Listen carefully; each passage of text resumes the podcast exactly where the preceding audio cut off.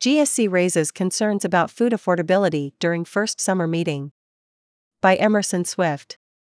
The Graduate Student Council, GSC, swore in new members and received updates on the upcoming year's housing lottery and dining hall meal plans during its July 11th meeting. Kay Barrett, a first year PhD student in English literature, was sworn in as a new GSC councilor by ASSU Vice President Kyle Haslett 25. She will serve as the Diversity and Advocacy Chair for the 2023 24 school year. GSC councilors were also assigned roles by new co chairs. Kristen Jackson, a third year PhD student in education, and Elizabeth Park, a third year PhD student in chemistry. The roles were decided based on applications submitted before the meeting. Update on meal plans.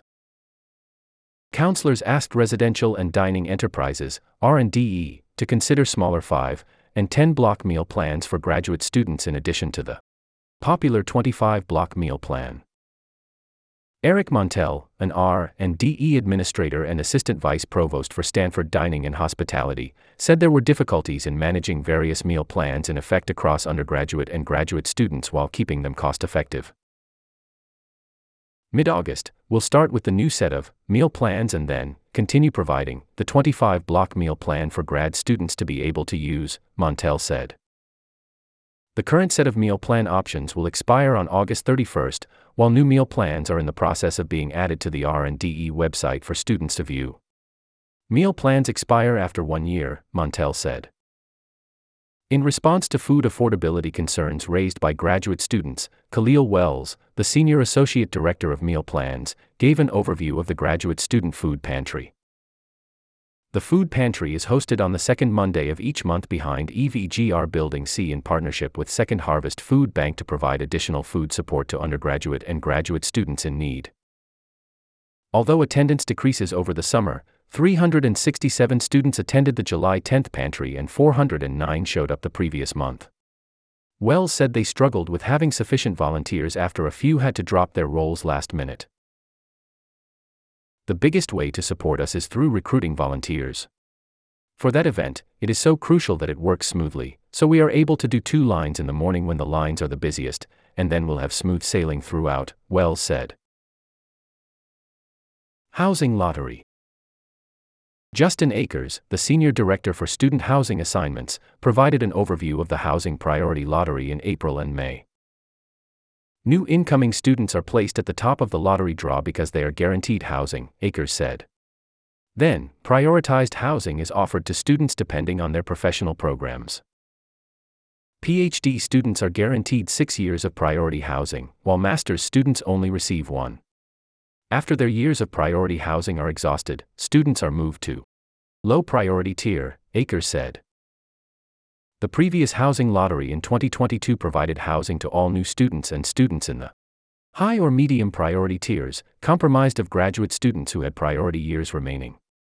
A fraction of low priority students were also granted a housing assignment if they were willing to live anywhere. Akers predicted that the 2023 housing lottery is shaping up to have similar results. Not everyone who participated in the lottery was assigned. That's very normal. So we are now processing the second round for the people who have continued on with the process, Akers said. For students who were not assigned the first round and still need housing, Akers suggested they stick with the process, continue to apply, rank all of the housing options on your application, and you have a very good chance of being assigned eventually as we move through the process. A breakdown of GSC operations. ASSU Financial Manager Jazz Espinoza 18 MA 19 spoke about the GSC functions under the ASSU and said a culture change is necessary in funding disbursement. We're trying to change the culture that exists on campus of how students refer to the ASSU and particularly how they see ASSU money, Espinoza said. There's been a sort of shift in culture where students aren't necessarily aware of where the money comes from. And if they are, they either feel entitled to it, or there's unethical practices when it comes to what is a fair and ethical use of your peers' money. Espinoza said the ASSU is prioritizing offering curated training on ethics and compliance to its members. The GSC is financially dependent on the ASSU, which is in charge of creating equitable funding guidelines to distribute grants. The GSC uses the funds they receive to support graduate voluntary student organizations, VSOs, and host community events for graduate students. Espinoza hopes to collaborate with the GSC to reconsider distinct funding guidelines for VSOs, which they said could be the root of various problems, including fraud concerns. Espinoza said fraud concerns may occur when VSOs have clearly bloated or report increased members on activity request applications from the previous year. Espinoza said they intend to work on providing clearer funding guidelines for VSOs that are half undergraduate and half graduate students. Those are two big overarching goals that I personally have this year, Espinoza said.